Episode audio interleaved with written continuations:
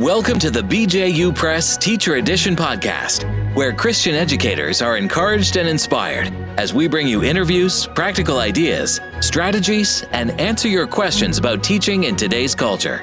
And here's your host, Jenny Copeland. Chat GPT, DALL-E, Bing, Bard. These are names that we hear swirling around us daily with the rise of generative AI. But these are more than a passing fad. These are here to stay and they are affecting our lives, our classrooms, and our students. As Christian educators, it is vital that we don't just jump to the teaching or maybe the banning, but that we take time for learning. It's important that we know what these tools are so that we can make wise decisions for our schools and classrooms. And that's exactly what we're going to do in today's episode. We're going to jump into AI and do a little scratching of the surface as we talk about generative AI and how we can respond to that best and in a God honoring way. But first, welcome to you, our listeners. Thank you for making the Teacher Edition podcast part of your day. As we get started today, just a quick reminder to take a minute to subscribe to the podcast. This will keep you notified when a new episode drops in so you won't miss a single episode. If you're enjoying the Teacher Edition podcast, we would greatly appreciate it if you would take a minute to leave us a positive rating. That really helps others find the show as well. If you have friends who aren't listening in, please share this podcast with them. And don't forget to follow us on social media. We are Teacher Edition Podcast on Facebook, and you can find us on Instagram and TikTok at Teacher Edition Pod. Once again, that's Teacher Edition Pod. If you haven't visited our website, go take a look. It's teachereditionpodcast.com. While you're there, please leave us a question. We love sharing the questions here on the show. So please go on and record one even today. So, as I mentioned, we're going to jump into AI, artificial intelligence, today. Honestly, we could spend weeks on this topic. Actually, we could just create a whole other podcast just for this topic. I'm really excited to have Andrea Baer with us for today's conversation. I've crossed paths with Andrea a number of times over the past, I don't know, maybe 10 years, usually at educators' conferences. So I always enjoy attending Andrea's sessions. She's always so well prepared and she's so practical. She's been a secondary teacher in Christian schools from Hawaii to North Carolina for 17 years. She has a master's degree in science education and loves teaching chemistry, biology, pre calculus, and yearbook. That's quite the mixture there. On top of that, I have observed her love for educational technology, and that's often the topic when she speaks to teachers. And of course, today is going to be no exception. So, Andrea, I'm excited to dive in. Thanks for being with us today. Hello. Thank you for having me. I'm glad to be on. So, let's jump right into AI, artificial intelligence. And while this may be a big topic around us, I don't doubt for a minute that some of our listeners may just not be familiar with AI and more specifically, generative AI. So let's start with a definition to lay the groundwork for the discussion today. What would you say is generative AI? How do you define it? Yeah, so I mean, AI has been around for a while. Uh, we've got Siri, Alexa, we can talk to. Google Maps is using an AI to figure out the best route to your destination. Uh, Grammarly, even the autocomplete feature when you're trying to text your friend uh, is using AI. Those traditional types of AI take large amounts of information and try to come up with predictable patterns. Uh, the difference with this new type of AI, the generative AI, is that they've been trained on these large language models, LLMs, and it uses those to not only understand what you're saying, but kind of try to predict the next step and um, respond with a human like conversation. Um, you've probably heard of the text based AIs like ChatGPT, there's Google Bard, and a lot of others. Um, they're just trying to keep up with the conversation. Um, there's also programs that can generate images just out of the bank of images that it's been trained on. Um, one of the ways that I heard it described was this traditional AI can do things that usually require human intelligence, while the new generative AI is creating things that usually require human intelligence. That's great. So, to some, this may sound just like another Google, uh, maybe more powerful, maybe it has more results or it's faster. So, how is ChatGPT or any of the other AI sites different than Google? Well, I mean, there's a similarity in that they're they're trained to answer a question. Um, they just go about it different way. So, uh, Google search is looking at this huge index of websites that it's created up to things that have been added to the internet today. Um, ChatGPT has been trained on information, a lot of which is on the internet. The free version of ChatGPT, which is mostly the one that I'll be referencing, um, doesn't actually search the current internet.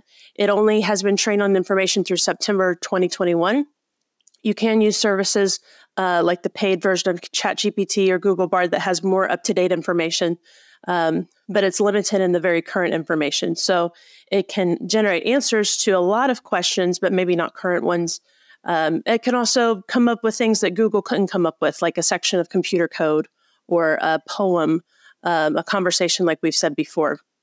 So, like just for an example, uh, you could ask take two different questions like, "What's the traffic in New York City?" or "How do planes stay in the air?"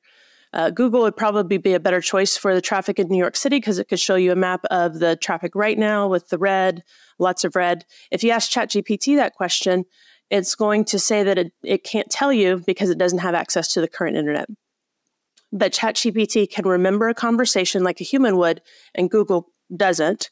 So you could ask it follow up questions like, well, what is the uh, traffic typically like? And it will talk about the congestion and, and things like that.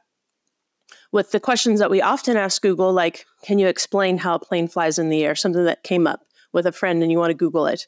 Um, Google is sur- surfacing websites and it gives you links to websites and it tries to highlight information on those websites that it thinks is the answer. It's not always right, um, but it tries to do that. but it's just existing information it presents it to you.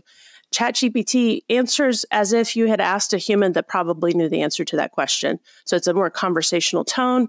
Um, it would give a fuller explanation. You don't have to dig through websites to see what really is the answer. And you can continue the conversation. You can follow up and say, okay, that's great, but could you explain it more simply or give me an analogy? Explain it to me like I'm five. Or write a two page paper on this as a high school level uh, of reading. Um, so that would be a little bit of the differences between just searching on Google and going to these uh, chat GPT kind of websites. Okay, that's really helpful. So, as with any new tools or resources, they're going to quickly find their way into education. For some, the impact is limited, but AI seems to be far reaching. How do you think that AI changes the roles and responsibilities of educators? Well, uh, one fear that I've heard is that this is the kind of tool that would replace teachers, um, that they wouldn't be needed anymore. There's these sites that can interact uh, with students like they're a personal tutor, which they can to a certain extent.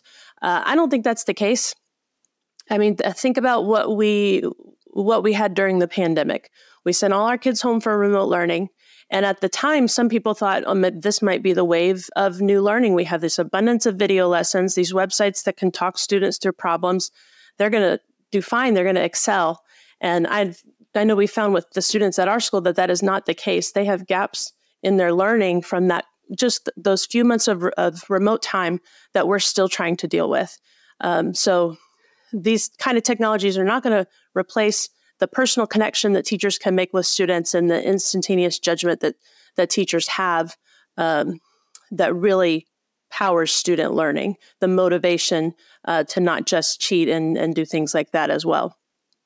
I think that these tools give teachers instead a powerful set of features that they can use to teach students to think about their thinking. Um, let, let me try it this way. When we as teachers first approach a new lesson that we're teaching, you, we usually ask what are the skills and the objectives that we're trying to develop in that student.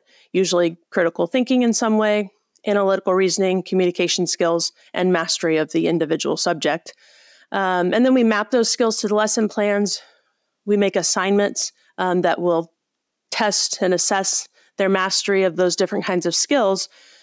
Over time, as we implement that lesson plan and then use it over the years, uh, I know that I could tend to forget about the original thought process that went into that lesson. I focus on the end product. Oh, we got to take this quiz this day and leading up to the test next week. Um, the assessment is all we care about. We need to go back and think about the critical thinking skills. And this chat GPT is going to give us an opportunity to do that because we might not be able to rely on the end product that they give us um, in, in some cases.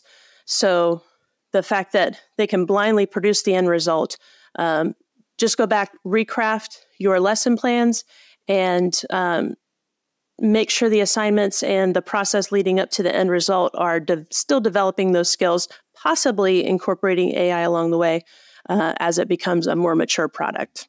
So, you have laid the groundwork for what AI is and how it affects education. Now, let's take this right into the classroom and make it really practical. For educators who are listening to this episode, how can they start familiarizing themselves with this type of technology?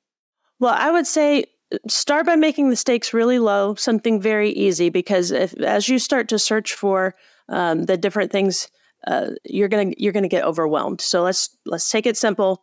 Let's go to ChatGPT or Google Bard, whichever one you've heard of. Um, how do you get to them? Well, they're websites. There's some apps that can interface with them, but I would suggest just opening up a browser uh, and searching for ChatGPT or Google Bard and Google search will the the top result will probably be what you want. Uh, the specific URL for ChatGPT is chat.openai.com. That'll let you know you're at the right place. Um, from that point, you're going to have to make an account because uh, these websites have certain age requirements and things like that. I just chose to sign in with a Google account. It's very quick. And then you can just ask it a question. There's a text field like there is on Google, and you can ask it, you know, what should I make for dinner tonight? And then start a dialogue, respond to it, and see how it can refine the things that it's giving you. When I asked it that question, it gave me a list of 10 different ideas. I said, okay, that's great. Uh, maybe let's try the fish tacos, but make them with shrimp and uh, give me a recipe. And it listed out an entire recipe for it. And I said, that looks nice, but let's make the recipe for two people instead of six people and make it spicier or something, you know, just have a conversation with it, something simple, not related to what you do. And, um, and you'll get a feel for how it responds and interacts. Now, these questions that you're putting into ChatGPT are called prompts. So as you get more familiar with it, that's the kind of search term you'll want to use. What prompts can I use with ChatGPT? But that's your first simple prompt. What should I make for dinner? And I think it is really important for teachers to at least go and start that first simple step and expose themselves to the technology, whether they think they're going to use it a lot or not. So, educators are great at borrowing and great at adapting. So we're really comfortable with borrowing great ideas and taking something, even something that's intended for another purpose, and adapting it to be useful in our classroom. So, what are some ways that teachers could actually use AI in their daily work? Okay, so to me, this is where it gets really exciting.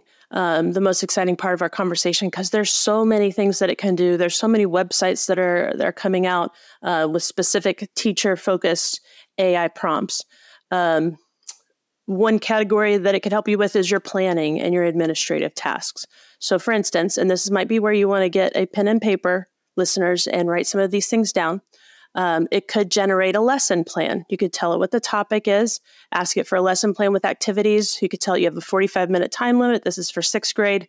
List the objectives for that unit. Uh, tell it your class size to take that into account when it's giving you ideas for the activities and it can generate all of that whole list more detailed. And again, you could respond to it and refine what it's giving you if it's not quite what you want. You could take the topic for this chapter and put it in and ask it for 10 bell ringer questions. So you have those for the next two weeks or an exit ticket. You could put in an assignment that you've created and ask it to make a rubric for that assignment. Um, you could have it d- create a list of discussion questions or writing prompts. Um, you could put in a reading passage for your class and ask it to change the reading level of that passage. You can even put in a Lexile score if you know what that is. I'm not an English teacher, but if you have a student with an IEP and you want them to be able to participate in the same discussion as the other students, that might be a useful um, case for you to change the reading level. You could have it write an email for you, at least write the first draft of an email. You got a field trip in a uh, coming up in the next month, you need to send out an email to your parents. It can help you draft that if you're not a, a writer. Uh, you can put in an email or something that you've already written and ask it to change the tone of that writing, make it more professional, check the grammar, things like that.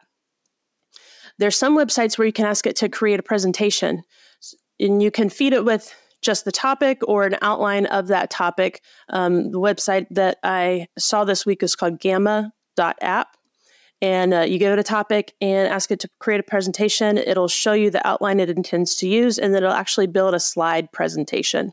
Um, that you can use as a starting point. Another example, if you're a Bible teacher, and this this is a little scary possibly, but you could ask it to exegete a chapter in the Bible. Exegete James 1, explain it, James 1. It'll tell you what exegete is and it'll break down the passage.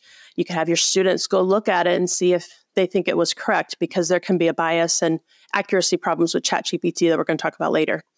Um, you can put in an article and ask it to summarize it. You can ask it for a list of PE games this week. Will we have rain outside? What other games could I play? You know, continue the conversation that way.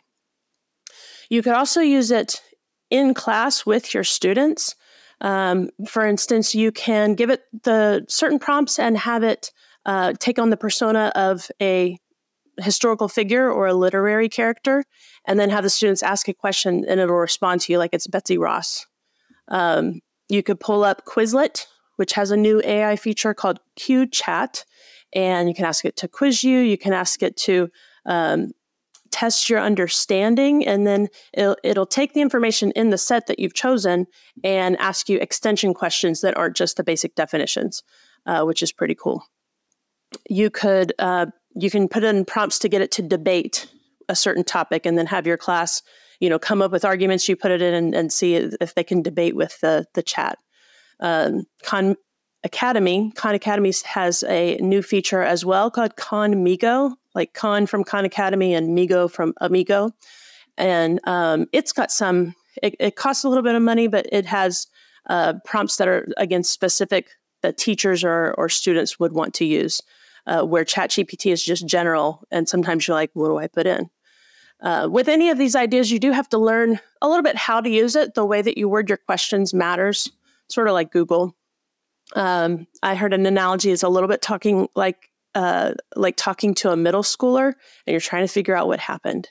So you gotta you gotta be specific um, with your wording and uh, just have it worded the right way to get the responses you want. And again, you can adjust your wording to try to adjust the output. Um, so I know that was a lot of ideas.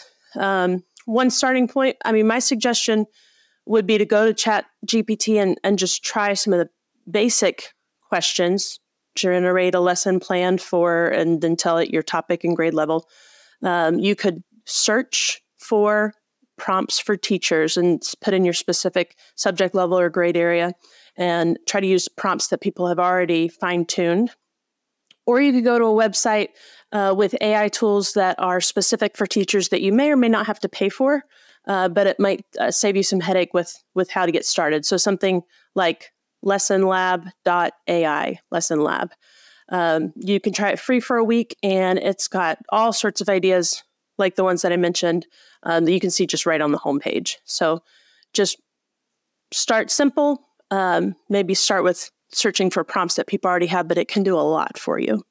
That's fantastic. That's a huge list. Thank you, Andrea. That's great. And I love how you gave ideas from all different um, categories and all different subjects. That's fantastic. And I love the analogy of the middle schooler as well. That's that's perfect. That's a great visual. Thank you for that.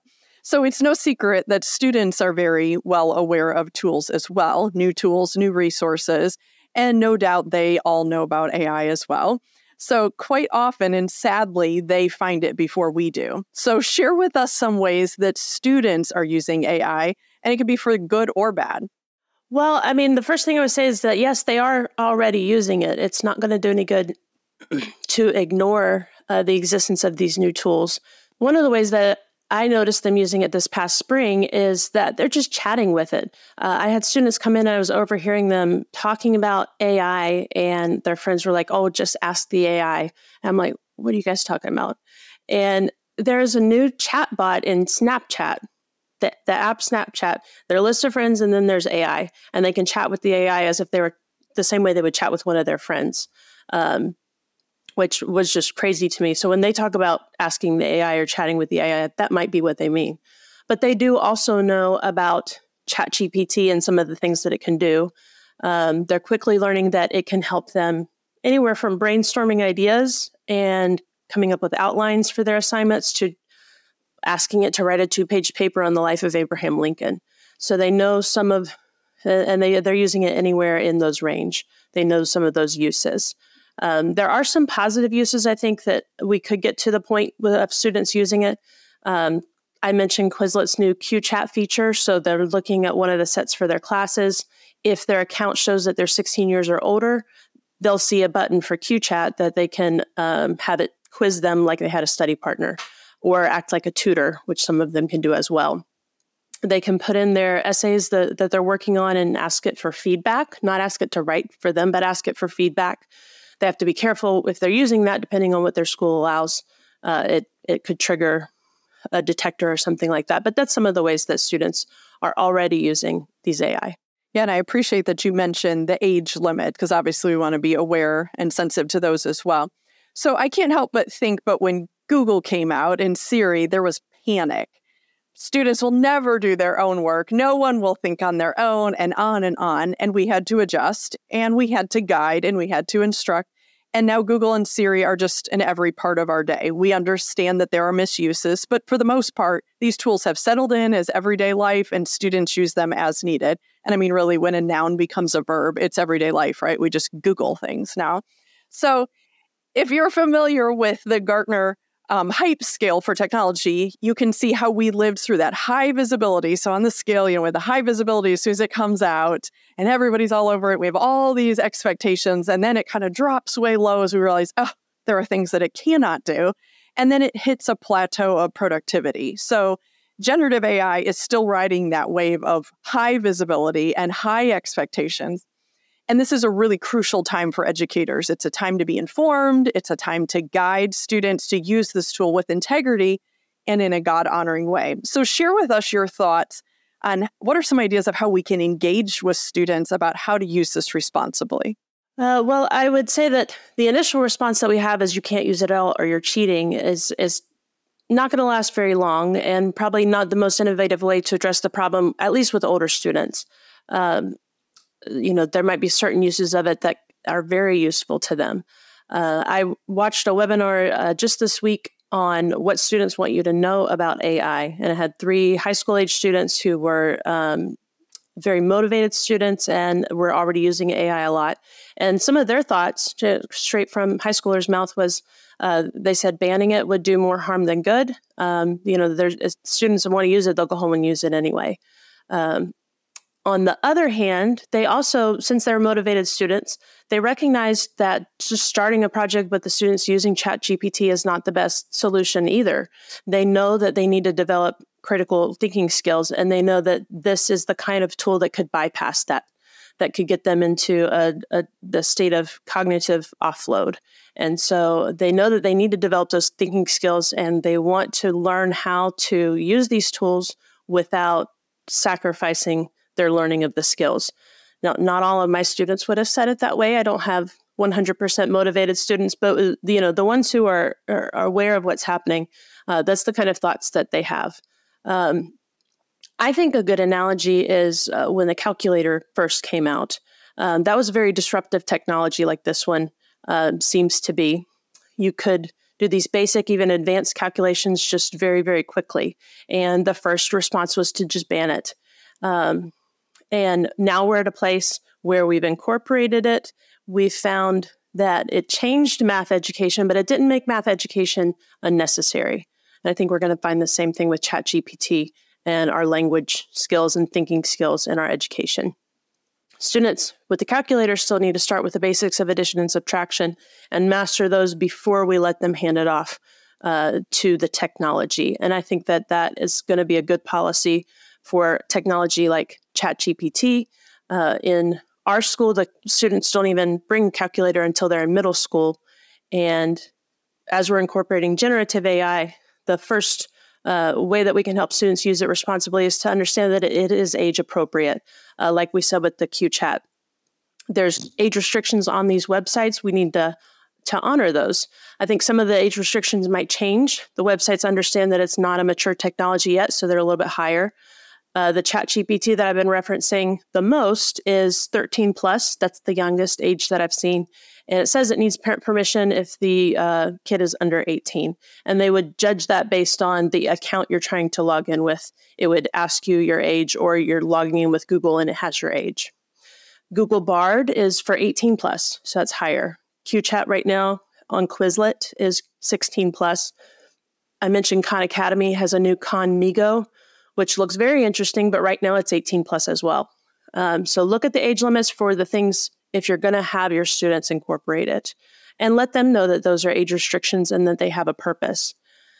Um, the second thing I think that we need to address with our students is uh, we and they need to understand the limitations of this AI. As soon as you log into ChatGPT, it tells you that it has limitations. It tells you that it doesn't have up to date information if you're on the free version. It says that it can generate some information that's inaccurate or biased. Uh, it's also not very good with math problems right now. Um, some of the word problems, if it hasn't seen it before, it can come up with incorrect answers. Um, so you you can't trust what it puts out, especially if you're asking it to uh, create a book report or generate a paper or something like that. There's um, a now famous case of a lawyer in May who submitted an affidavit to a judge on uh, why his case could be should be dismissed. Um, you know, the, his client was being sued. Here's why it should be dismissed. And the uh, affidavit quoted several different cases, had details of, of previous cases, you know, and as reasons that it should be thrown out. And the judge and the opposing lawyers were looking in and, and found they couldn't find these cases. And so they asked the guy, and he's like, Well, I had ChatGPT help me write it. And ChatGPT came up with these cases, and he asked ChatGPT if they were real. And it was like, Oh, yeah. And here's the details about the cases and quotes about the cases. Um, and I've heard of other examples like that as well. So you, th- that's a very important thing to uh, address with the students is maybe that's an activity you have. We're going to go and find the source of the information that's trying to tell us. We're going to fact check it uh, as an activity or something like that. Uh, whatever you decide as the use case for ChatGPT or not in your classroom, I think that we need to start the school year off being very clear in our expectations and the restrictions, both with the students and with the parents, because I've heard uh, cases in the past uh, year, the past school year, of a parent being very excited about how this new chat GPT was going to be able to help them uh, have the, with their first graders assignment to come up with a little one minute speech or their sixth graders history essay. They were so excited that it can help them with that. We need to be aware that student the students and parents may not realize how that is cheating and plagiarism. It's not another person, but they're they're not to present other uh, um, they're not to present ideas that aren't their own and in their own words, even if it's made by a thing, not a person. Um, if you're going to restrict it entirely, I think it's a good idea to explain why it's restricted. I'll get more back to that in a second. And based on your class and what's coming up um, in their future academics, uh, just understand it might already be restricted. On the AP College Board website, um, the guideline for this past school year was that students are categorically prohibited from using any artificial intelligence tools like ChatGPT or essay writing services to guide, brainstorm, draft, or create student work. So it's not just that they couldn't use it to, hey, write this essay. They couldn't use it to, hey, help me brainstorm ideas for this essay, help me come up in, with an outline. They're not supposed to do that either. So if you're teaching an AP class, you can't have them doing that in your AP class. Um, I spoke to a college professor who's on the graduate level of a large Christian university, and uh, you know they have it written into their text as well that AI aids like ChatGPT, and don't just say ChatGPT because they'll say, "Oh, I didn't use it," but they use Google Bard or something else. Um, they should not be used to generate content that is submitted for credit in a course. And there's ways that we can check for plagiarism. They're not all 100%. These large universities, like the professor I talked to, had access to Turnitin, and it usually does pretty well. Uh, he said with not generating false positives, at least. Um, there's other free versions that lower uh, educators can use who don't have access to that kind of paid technology, something like ChatGPT Zero but I have found a lot of posts that say it's proved to be inaccurate. You know, this is still a maturing technology and detecting it is maturing. I think that you going yourself and starting to use the technology, if you assigned a paper to your class about Abraham Lincoln, go ask ChatGPT to write a two page paper about Abraham Lincoln and ask it to reword it and get an idea for the kind of outputs that it has so you can maybe recognize it.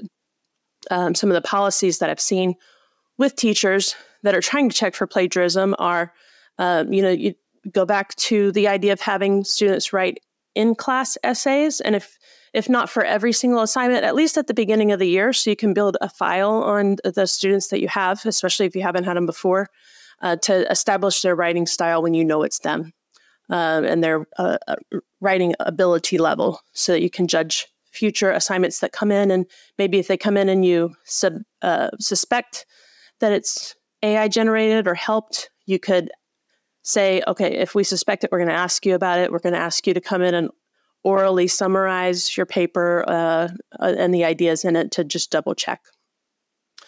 I mean, to be honest, language uh, teachers and, and, math teachers have been dealing with this for a while with things like Google Translate and Photomath. Um, so I feel like it's a little bit like, okay, history and English teachers, welcome to the party, welcome to the conversation. You really are going to have to address um, the balance between the proper use of technology with your students. Um, with these new tools. And I think it all it really goes back to explaining to them why are we why are we doing this assignment? I'm not having you write a page two page paper on Abraham Lincoln because the world really needs a great paper on Abraham Lincoln. You know, we're going to read it once, we're going to mark it and then it's gone. The point of that paper was for the student to learn a little bit about a subject, have a little bit of mastery, more mastery than they did in that subject, but also to develop analytical skills and research skills and communication uh, skills to show you what they've learned. And if we keep emphasizing and going back and explaining to students, this is why we're doing what we're doing, that can help them realize the how they're just hurting themselves when they, they use these kind of tools.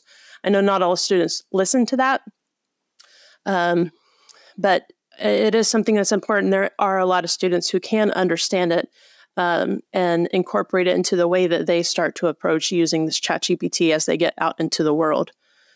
Um, so if you're if you're a history or an english teacher that's used to giving a research paper or an essay or a book report um, you might want to start rethinking the way that you assign it or how you assess it along the way um, so that you can guide the students into either not using it or whatever the allowed use of it um, that you've explained to them is.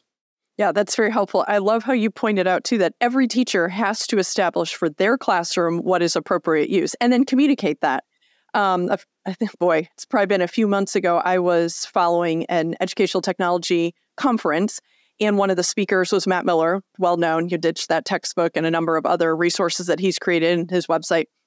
And he shared out a graphic, which became, I think, the most shared um, graphic from the entire conference. And what it was was like a compendium of, okay, going from all the way at the top to the bottom, and one, you know, the top or the bottom is either you use nothing to do this assignment other than a pencil paper in your head, and the other is I had Chat GPT or similar program do my entire assignment for me and where within you know that zone are you going to land in your classroom and what is appropriate for your classroom and then share that out with them. Be very clear so they know what the expectations are. And that really does take some time to sit down and think what is going to be appropriate for my subject, for your age level. And of course, you know, as we've talked about, keeping in mind those age limits. So we're wrapping up this episode. And typically at the conclusion of our episodes, we answer an audience question. As we wrap up this episode, I would like to ask you a question that I get asked very often when I speak. And specifically, when I speak about technology and maybe more specifically about cheating with technology, is should I just block these things at my school? Now, you kind of touched on it a few minutes ago. You kind of wandered in there. So maybe if we can loop back around to that. So, in this situation, should we just block Chat GPT and other similar sites at our schools? What are your thoughts? Does that solve the issue? Helpful, yes or no? I mean, that's definitely a question that I've heard as well, and it's come up on uh, you know the Facebook groups that I follow with these kind of topics. And um, you know that w- that was the first reaction of a lot of schools and school districts last year. ChatGPT came out around November of uh, last year, and uh, if you're going to still have that as your policy this year, I can understand that, but I, I would just say I think that it's a very temporary solution and not a complete solution, because students are aware of these tools, they're already using them. They recognize that they can have value to increase their efficiency and use them in a right way that doesn't feel like cheating to them and might not be cheating again uh, if it's within what we um, the expectations that we set from the beginning so i think we need to look toward embracing and figuring out how to work these tools into our education, especially for the older students who are allowed to use it and going into the next stage of their life or their education. Um, it does take a little bit of a skill to use it effectively and to use it without um, the the plagiarism or just copying. And uh, I wouldn't expect these students to go out on a golf course and learn golf all by themselves. They're going to develop bad habits. They're going to have improper technique that's going to hurt them from trying to learn it later. Uh, I think this is the same way. It's a it's it's a technique that needs to be learned and controlled. And uh, if we just ban it, we we forfeit that opportunity. Um, like I said before, this is a disruptive technology. I think it's a very useful and powerful technology for educators if we uh, approach it uh, with a biblical mindset, with discernment, and the kind of things that it's putting out. Um, but it, it's a technology that is disrupting not only education, I mean, it's disrupting every industry. I saw a quote from Bill Gates from March of this year uh, that the development AI is as fundamental to the as the creation of the microprocessor, the personal computer, the internet, and the mobile phone. This is Bill Gates. It will change the way people work, learn, travel, get healthcare, and communicate with each other. Entire industries will reorient around it. So, if we're going to remain relevant as educators who are preparing these students to experience God's best for their lives, like uh, our school theme says, um, then I think that we need to think about how to train them for the jobs that they're going to have in 10 years that don't exist right now. I mean, think about jobs now that didn't exist when you were in school or 10 years ago, looking back. Um, there's skills that they need to develop that we can develop in them now for the unknown future that they're going to face. And that's part of our job as educators to help them with that. Yeah, I agree completely. If you block it at school, they're going to use it at home. So it really isn't a strong solution. You know, back to the initial question, it's just so important that we as educators respond wisely instead of react defensively. And this is a tool that's not going to go away. As you've said so many times throughout this episode, it will be a part of these students' lives now and even more in the future. And what a tremendous opportunity we have as Christian educators to speak into their lives at this point in their growth and development and guide them to use it in an ethical and a God honoring way. So, Andrea, thank you so much for a great episode. So informative. We really couldn't get more current or practical. And what you shared was right on the mark of um, what we're facing in classrooms and in the world around us. So it was great having you on the show. Thanks so much. Glad to be here. Thank you for joining us today. I hope you were challenged and encouraged as I definitely was. Remember to go to teachereditionpodcast.com to submit questions for upcoming episodes. Of course, be sure to subscribe to the podcast and follow us on social media. Now, it's time to get back to your day, but it's not just any day, because every day in your classroom is your day to impact and inspire through God's power and through His grace working in you. So go do what God has called you to do.